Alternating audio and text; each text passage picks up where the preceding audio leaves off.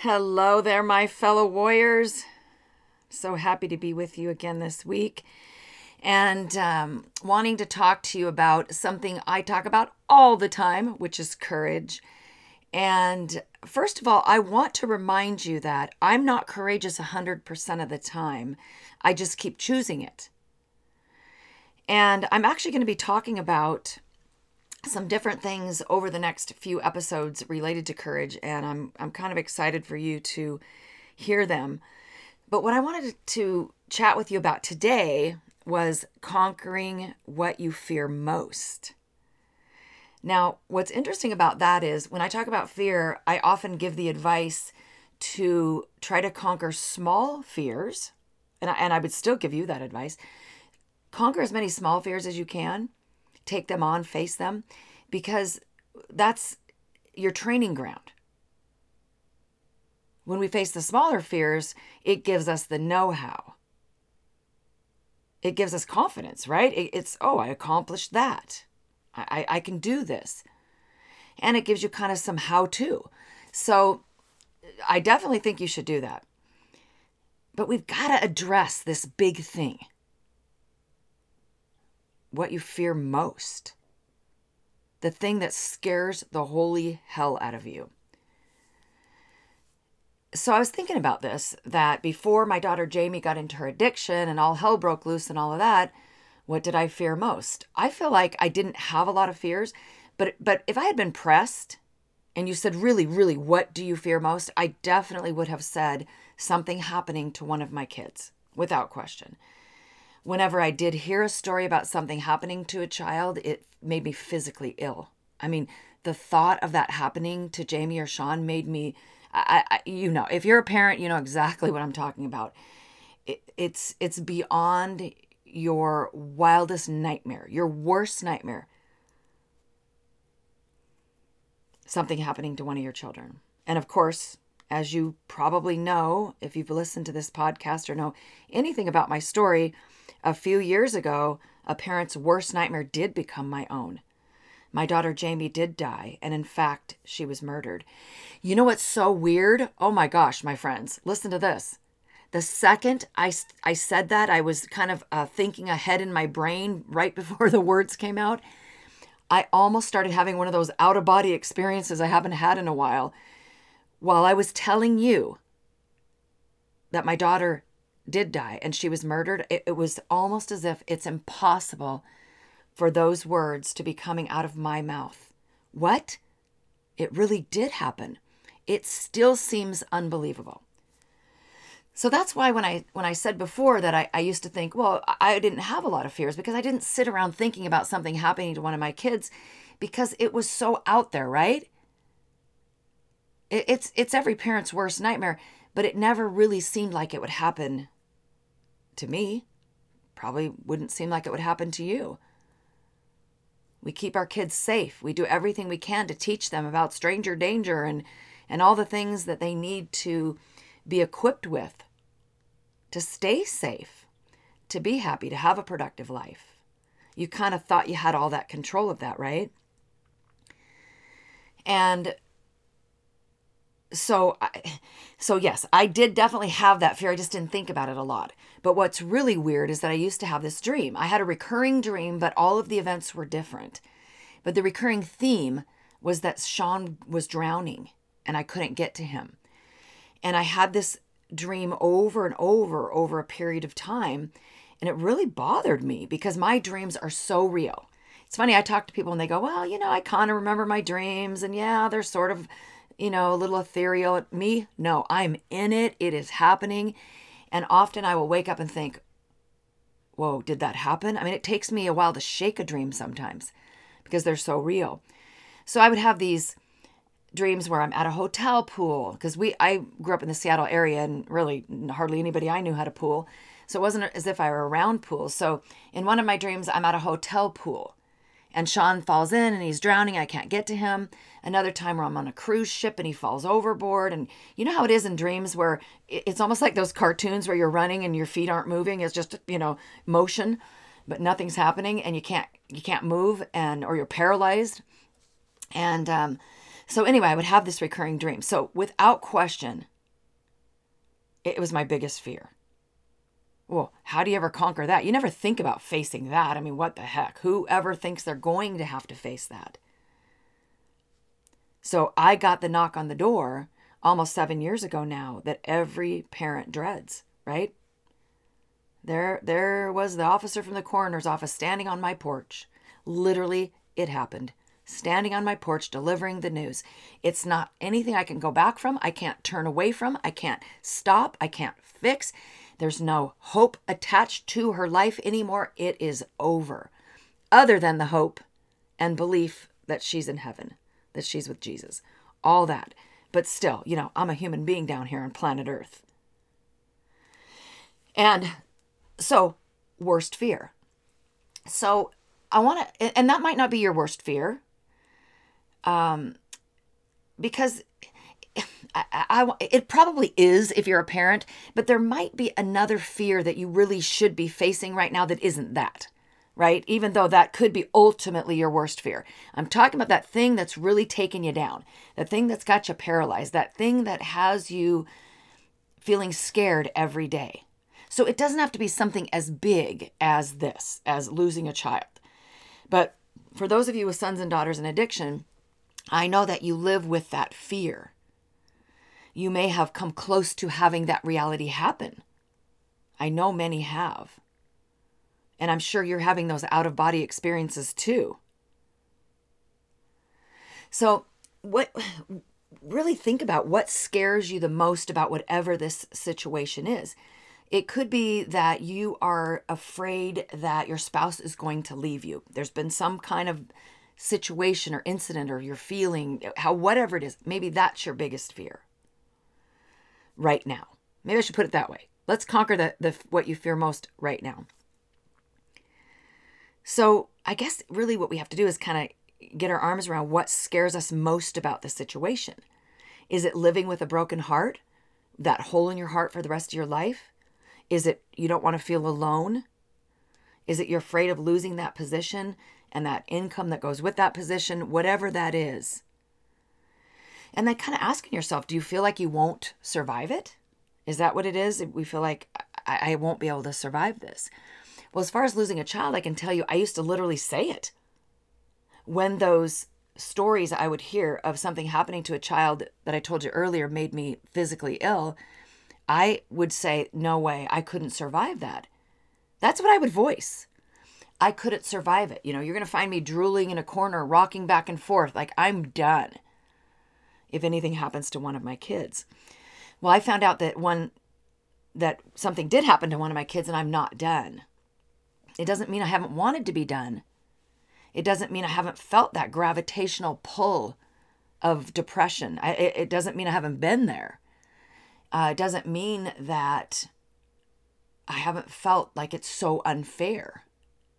All the stuff, right? All of it. We all we all go through the same types of feelings. So I don't want you to think for one minute I'm just like, dun dun dun dum, you know, no problem. I lost a child. All good. No, no, no, no. I'm here to tell you that you are stronger than you think. Everybody is. Everybody is far more courageous than they imagine. Unfortunately, most of us are going to have to find out the hard way right? We're going to have to find out because something hits us upside the head that unimaginable happens. Or a series of maybe not the unimaginable, but a series of, of difficulties and challenges and things that we fear. They they just come at us. And we're kind of left with, well, okay, what now? What am I going to do here? Am I going to just, you know, roll up in a ball and give up? Or am I going to fight? I'm pretty sure that if you talk to someone that you know, someone that you meet, and you ask them, you know, how have you been able to overcome this? Now, remember, overcoming doesn't mean that we obliterate any feelings about it. It just means we overcome the grip it has on us. So you ask this person, how has it been possible for you to get here and be this way in the face of that situation? Could you have imagined you could be here? And I guarantee you that almost everyone will say, No, I couldn't have imagined. Because we don't really believe we're as courageous as we think we are. We look at other people, right? Military, firefighters, police officers, they're courageous, and they are, absolutely, credibly. But so are we. And we've already proven it in some way. Everybody has faced things they are were scared of. And, and we've had to face it, right? If it was going to kindergarten and you were terrified, if it was standing up in front of a room and delivering a speech in high school. I remember doing that. Oh my gosh, and I wasn't exactly a shy girl. That made me terrified and sick, and I knew everybody in the classroom. So, but I did it. Okay? We've all done things. We've all faced things. Because we are more courageous than we think. And so, what we do with our adversity is we go, No, no, I don't want adversity. I just want it to just go away. Instead of embracing it and saying, Okay, well, this is how I become courageous. It's through this adversity. That's where my courage comes through. You've got to start believing that. I know, I know, I know, whatever you're going through, you have said repeatedly, why me? Why me? I know because I said it a thousand times, maybe more. Why me? Until the day I looked at myself in the mirror and said, Why not you? Why not you? Why should be somebody else that has to go through this? Why? Why should they have to? Why not you? I wish nobody had to go through the kind of things that I have, the kind of things that you have. I mean, I wish life were all lollipops and rainbows and flowers, but it's just not. That's not the reality. Things are going to happen to people, different things to different people, right? It almost seems like a crapshoot, doesn't it? And so, why not you go through this thing? Why not you?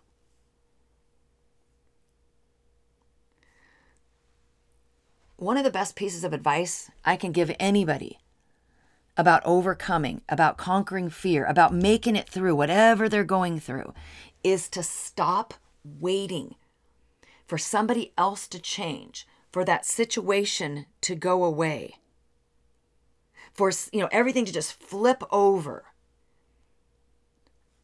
For, you know, Ed McMahon to knock on the door with that big publishers clearinghouse check. Wait, Ed McMahon, he's probably been dead a long time. I don't know who hands those checks out now, but you know what I'm talking about. Waiting for that that lottery win, for that that situation to just magically disappear, waiting for a miracle. And by the way, I still believe in miracles, but I'm not in charge of them. That'd be God's department, and He hasn't sent me any memos or anything. I have no idea if or when He'll perform a miracle in my life. I believe there have been many that we don't even notice, but that's another podcast episode. Stop waiting. Step up. Step up to the plate and take a swing. Face what you fear most, believing that no matter what it is, you can handle it. And here's the thing even if that thing happens, you're going to have to face it. So why not face it now? I'm not saying to stand up and anticipate it. But I will say that during my daughter's addiction, you know, she was shot when she was 18, if you don't know my story, and it was very, very serious. The fact that she actually, let me go right back to that word miracle. It was a miracle. I mean, literally, the doctors were going, it's, it's kind of a miracle that she survived it with the least amount of physical damage possible. Well, see, there you go. I do believe in miracles. I've had one.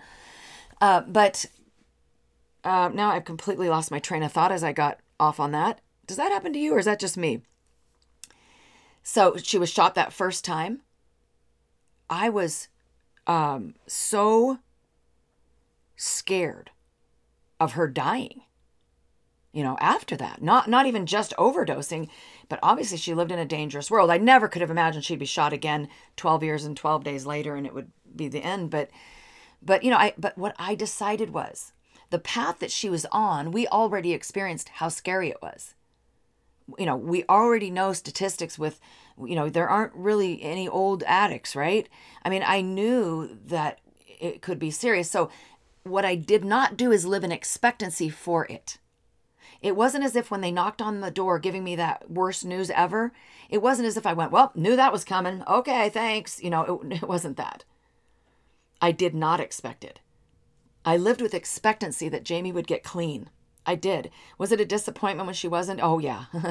yeah. But I got to live with expectancy. At the same time, with living with that expectancy, I faced the reality, the fear that she might not make it out. And I started to work on myself and started to believe that no matter what, if that worst thing ever happened, that I could make it.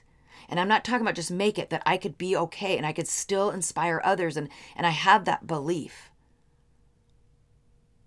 because I decided to face my worst fear.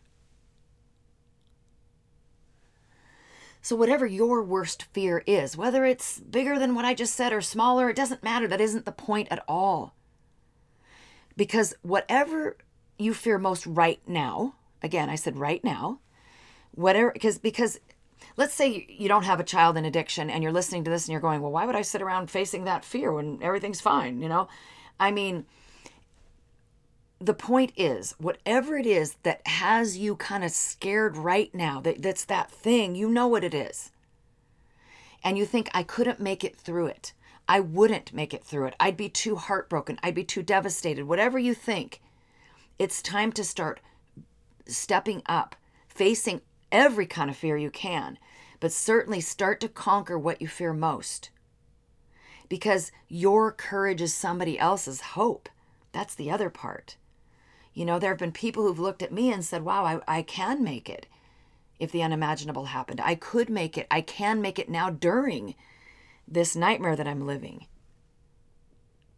And, and I can even do more than just make it. So I highly recommend, I really, really want to inspire you to make today the day that you say, I'm going to start conquering